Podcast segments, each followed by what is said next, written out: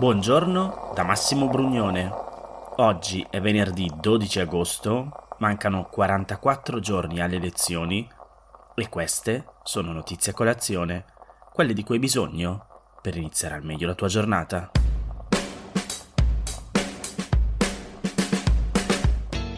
Prima di iniziare solo una nota logistica. Come sapete sto facendo il podcast in vacanza, mentre tra le pause al mare sto anche lavorando a un podcast su un omicidio di mafia che adesso posso dirvi molto probabilmente uscirà a gennaio.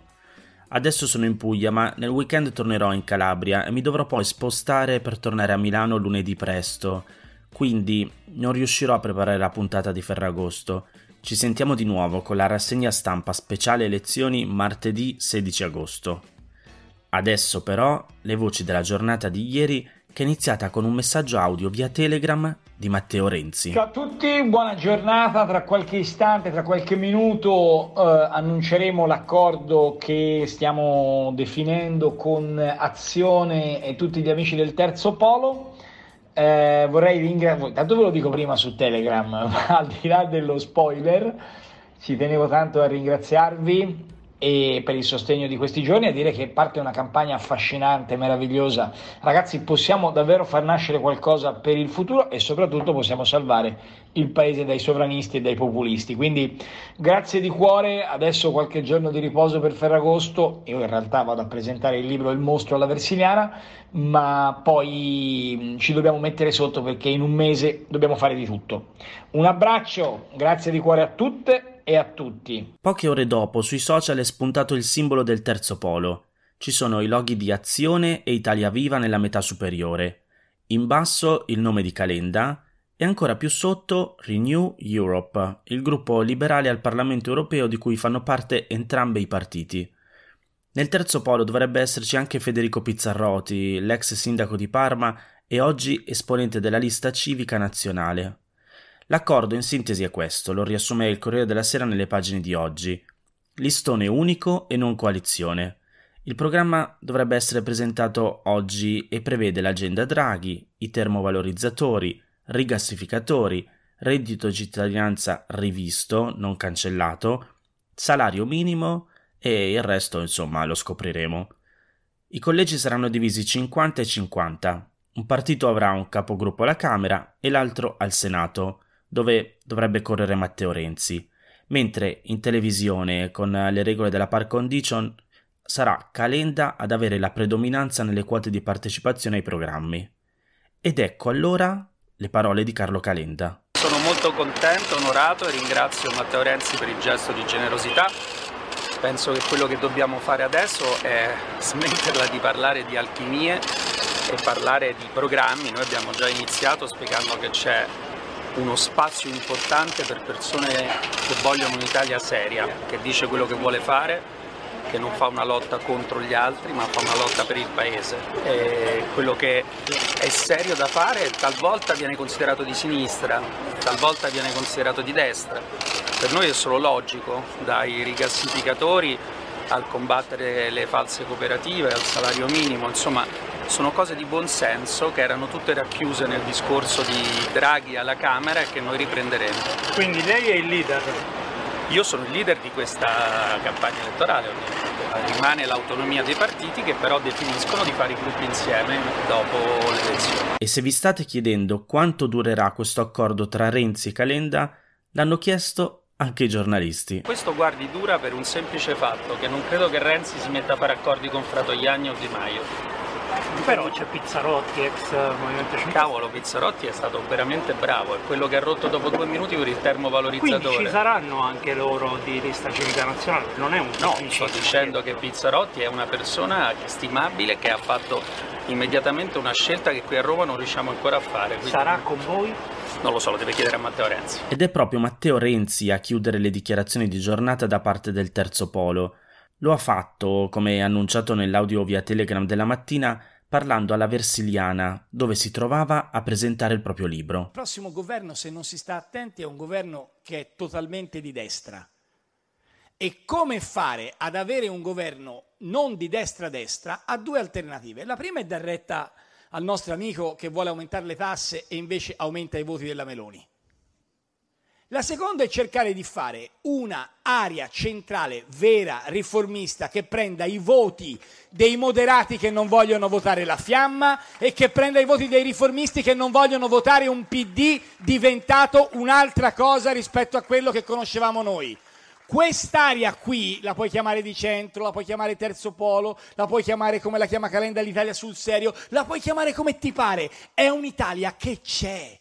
Ed è un'Italia che ha bisogno di essere rappresentata, ed è l'Italia che dà stabilità, è quella che quando c'è stato da tirarsi sulle maniche di camicia e mandare a casa Conte, anche se si era controcorrente e contro i sondaggi, l'ha fatto perché era giusto per il Paese, non Ma per i sondaggi. Ma questa Italia, secondo te, vota o si astiene? E vota. Per la delusione... anche di... E speriamo si astengano grillini, perché si devono astenere i nostri. In Versilia ieri è passata anche Giorgia Meloni. La leader di Fratelli d'Italia ha fatto circolare un video in cui prendeva le distanze dal fascismo. Lo ha fatto rivolta alla stampa internazionale, parlando in tre lingue e dicendo: «La destra italiana ha consegnato il fascismo alla storia ormai da decenni», condannandone alcuni aspetti specifici come l'antisemitismo. E subito dopo nel video segue un ammonimento sui pericoli del comunismo. Ormai da mesi Meloni sta cercando di presentarsi come una leader moderata e affidabile. In questo sforzo si inserisce anche la campagna di reclutamento che sta portando avanti per pescare candidati e futuri ministri nella società civile. E non solo. C'era appunto anche lei ieri in Versilia ed è interessante notare come la campagna elettorale di Giorgia Meloni sia davvero molto più concreta rispetto ai suoi competitors nelle tematiche di cui parla. Io credo che in Italia non servono altre tasse. Io penso che le tasse in Italia vadano diminuite e quindi non sono d'accordo.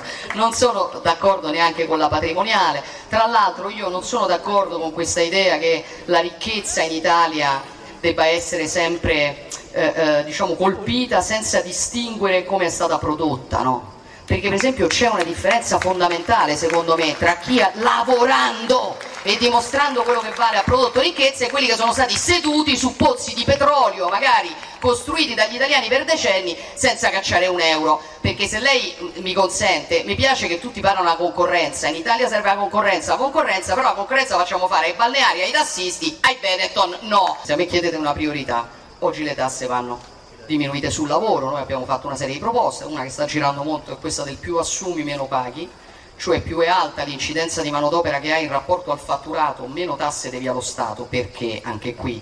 Perché oggi, sempre nel tempo della globalizzazione, non sempre all'aumento della produzione corrisponde aumento dell'occupazione, no? Noi dobbiamo incentivare quelle aziende, l'economia reale, che assumono, perché lavorare, assumere, produrre ricchezza è l'unica cosa che abolisce o combatte la povertà.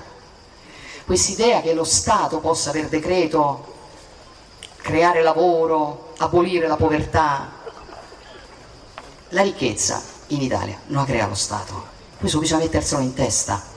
La ricchezza la creano le aziende e i loro lavoratori.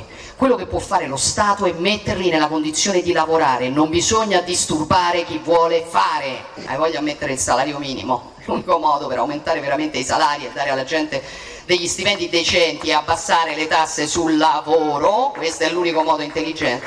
Secondo me è stata fatta invece una scelta che alla fine non ha creato un grande impatto, perché più spalmi e meno l'impatto si sente, ma queste sono scelte strategiche che si fanno. Dopodiché, quello che io non condivido della, eh, non condivido della vicenda di Enrico, neanche eh, di Enrico Letta, eh, neanche questo approccio con i giovani, il fondo, il bonus, il reddito di cittadinanza, cioè questa idea che lo Stato, come diciamo, un po' paternalistica, no? Per cui lo Stato, dai, ti do qualcosa, non mi servi.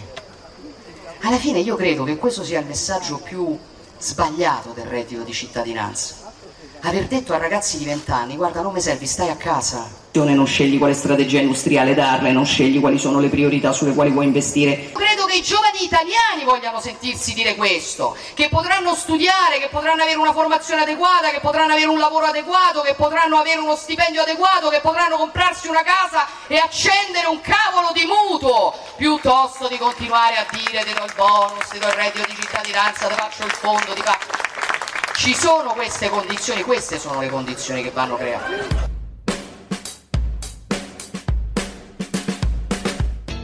L'altro giorno il Post ha scritto un articolo su un tema molto importante che è determinante rispetto alla partecipazione al voto dei cittadini. Sì, perché con la caduta del governo Draghi si è di fatto interrotto anche l'esame da parte della Camera delle proposte di legge per permettere il voto dei fuorisede, cioè per dare la possibilità di votare nel comune dove si vive a chi, per motivi di studio o di lavoro, ha la residenza molto più lontano e quindi dovrebbe fare ore di viaggio per votare nel proprio seggio elettorale. Seggio elettorale che per legge è appunto assegnato nel comune di residenza e non di domicilio. Questo perché il sistema legislativo italiano prevede la possibilità di votare a distanza solo se si è residenti all'estero, anche temporaneamente, mentre studenti e lavoratori che vivono in Italia, ma in un comune diverso dalla propria residenza, sono obbligati a tornare nel comune di residenza e a sobbarcarsi fatiche logistiche ed economiche tanto maggiori quanto più distante è il comune di residenza dal proprio domicilio. Nello specifico, chi si trova temporaneamente all'estero oppure è iscritto all'anagrafe degli italiani residenti all'estero, può votare per corrispondenza, cioè spedendo per posta le proprie schede elettorali. Non esistono invece meccanismi analoghi per chi si trovi in Italia ma viva in un comune diverso da quello di residenza. In pratica, per fare un esempio, è più facile votare per le elezioni politiche se ci si trova in Austria, temporaneamente o stabilmente, che fare la stessa cosa se si vive a Milano ma si ha la residenza, che ne so, a Catanzaro. E i numeri di fuorisede, studenti e lavoratori non sono trascurabili. Un rapporto redatto pochi mesi fa da una commissione istituita dal ministro per i rapporti col Parlamento, Federico D'Incà, stima che circa uno virgola ottantacinque milioni di italiani vivano a più di due ore di auto dal proprio seggio.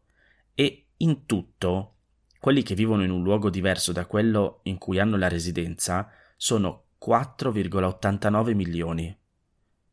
quattro virgola ottantanove milioni vuol dire circa il dieci per cento dell'elettorato. Insomma, il fenomeno del cosiddetto astensionismo involontario, di chi non ha i mezzi o le risorse per tornare a votare nel proprio comune di residenza, potrebbe incidere in modo significativo sulle prossime elezioni politiche. E ai motivi di cui vi ho parlato prima va aggiunta da un lato la particolarità del periodo in cui si terranno le elezioni. Fate conto che nelle ultime settimane di settembre vengono spesso fissati appelli per gli esami universitari e per le lauree. Dall'altro lato c'è il fatto che per queste elezioni politiche si potrà votare in un solo giorno, domenica venticinque settembre. L'Italia è uno dei pochi paesi europei a non avere una legge per garantire il voto a chi studia o lavora lontano dalla propria residenza. Come spiega anche uno studio realizzato dal comitato civico Io voto fuori sede e dall'associazione The Good Lobby, fatta eccezione per Italia, Malta e Cipro, negli anni tutti gli altri paesi dell'Unione Europea si sono dotati di strumenti per rendere più agevole la partecipazione elettorale a studenti e lavoratori fuori sede, oltre che ad anziani e disabili. In Austria, Germania, Irlanda, Regno Unito, Spagna e Svizzera viene praticato il voto per corrispondenza. In Belgio, Francia e Paesi Bassi si può votare delegando un'altra persona a farlo. In Danimarca, Estonia, Norvegia, Portogallo e Svezia esiste il voto anticipato in un luogo diverso da quello di residenza. In Estonia si può votare anche elettronicamente. Attualmente alla Commissione Affari Costituzionali della Camera sono state depositate cinque proposte di legge per regolamentare il diritto di voto in un comune diverso da quello della propria residenza. La più datata, che è anche quella su cui si stava lavorando prima che cadesse il governo, risale a marzo duemiladiciannove e ha come prima firmataria Marianna Madia, deputata del Partito Democratico. Qual è il problema più grande? È il fatto che la materia è disciplinata dall'articolo quarantotto della Costituzione, che stabilisce che il voto deve essere personale ed eguale, libero e segreto. E il rispetto di questi principi è quello che per ora ha frenato l'approvazione di una riforma del voto. Parlando del voto per corrispondenza, per esempio, si discute della possibilità che non possa davvero essere libero. L'obiezione è, per esempio, un coniuge potrebbe costringere l'altro a votare un certo partito. Il voto elettronico invece pone diversi problemi circa la segretezza dei dati. Insomma, Non è così facile.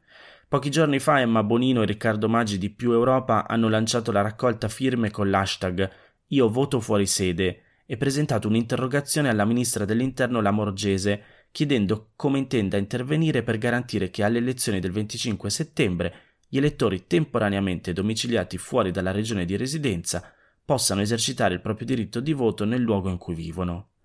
Ma, salvo un intervento legislativo straordinario del Ministero dell'Interno, in realtà difficilmente immaginabile visto il faticoso iter legislativo compiuto finora e ancor più per un governo dimissionario, per le elezioni del venticinque settembre quasi cinque milioni di italiani potrebbero vedere ostacolata, per citare la Costituzione, l'effettiva partecipazione all'organizzazione politica, economica e sociale del Paese.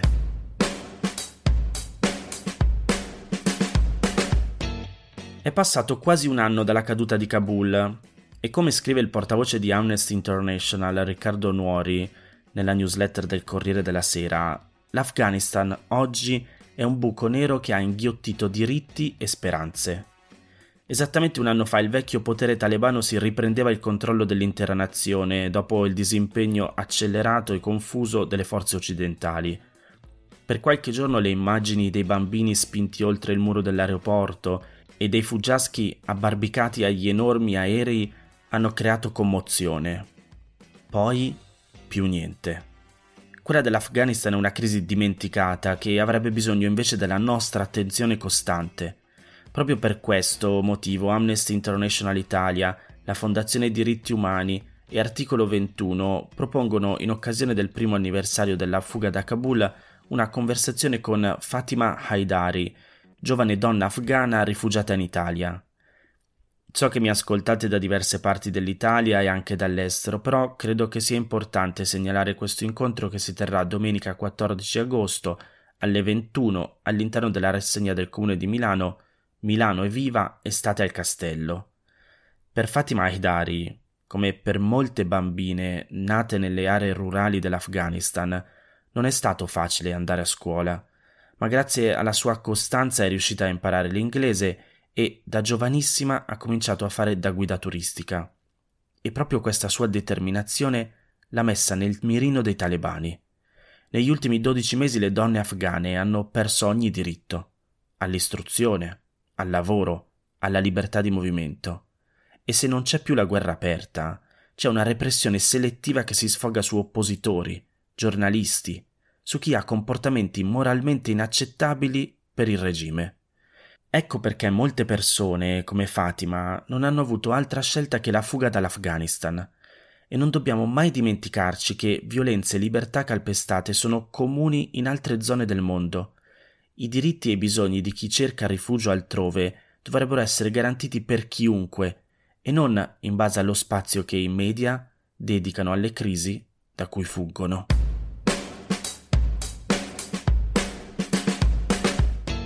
Queste erano le notizie a colazione di oggi. Se ti va di aiutarmi e sostenermi nella produzione di questo podcast, puoi farlo inviandomi un piccolo contributo dal sito w w w punto notizia colazione punto i t.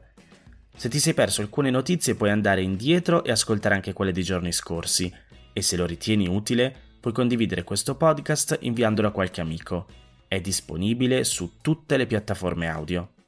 Ricordati che se vuoi puoi iscriverti al canale Telegram di Notizia Colazione per riceverle tutte le mattine direttamente sul tuo smartphone. Oppure mandami il tuo numero di telefono alla email notiziacolazione chiocciola gmail punto com per riceverle via WhatsApp. Ti aspetto martedì per iniziare insieme una nuova giornata. Un saluto da Massimo Brugnone.